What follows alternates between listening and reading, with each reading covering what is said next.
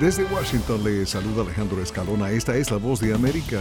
Ya comenzó en los canales de la red FX una serie basada en la novela Shogun de James Clavell de 1975. Shogun tiene lugar en Japón hace 400 años. La serie sigue a una reciente ola de producciones que reflejan la cultura asiática como Tokyo Vice de Paramount Plus y Avatar The Last Airbender de Netflix. En su momento, la novela de Clavel vendió millones de ejemplares y produjo una serie de televisión con Richard Chamberlain, el actor del pájaro espino de Thorn Birds y el Dr. Kildare, acompañado de Toshiro Mifune. Shogun ganó tres Emmy y tres Globo de Oro. El 5 de abril en el Concert Hall del Kennedy Center de esta capital, Víctor Manuel, voz líder entre la generación de intérpretes de salsa neoyorquinos que saltó a la fama a mediados de los 90 junto con Mark Anthony y La India.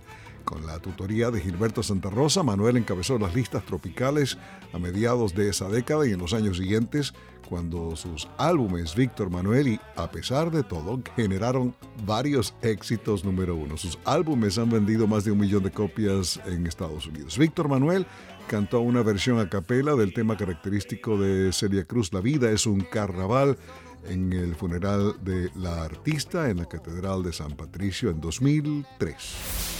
La coalición de medios hispanos de Estados Unidos felicitó a los ganadores del premio Screen Actors Guild, Lily Gladstone de Killers of the Flower Moon, Pedro Pascal de la serie The Last of Us, José Cervantes y Liza Colón Sayas de la serie de comedia The Bear. El documental William Shatner, You Can Call Me Bill, llegará a las salas de cine el 22 de marzo. El legendario actor de noventa y tantos años comparte su sabiduría y filosofía de vida desde sus inicios en la televisión en blanco y negro hasta su reciente aventura espacial. Esta semana el presidente Joe Biden fue entrevistado por el presentador de televisión Seth Meyers cuando el mandatario estuvo en Nueva York por un evento de recaudación de fondos para su campaña de reelección. Biden estuvo en la primera emisión del programa cuando fue vicepresidente. Luego de la grabación, Biden y el presentador se fueron a comer helado cerca de Rockefeller Center.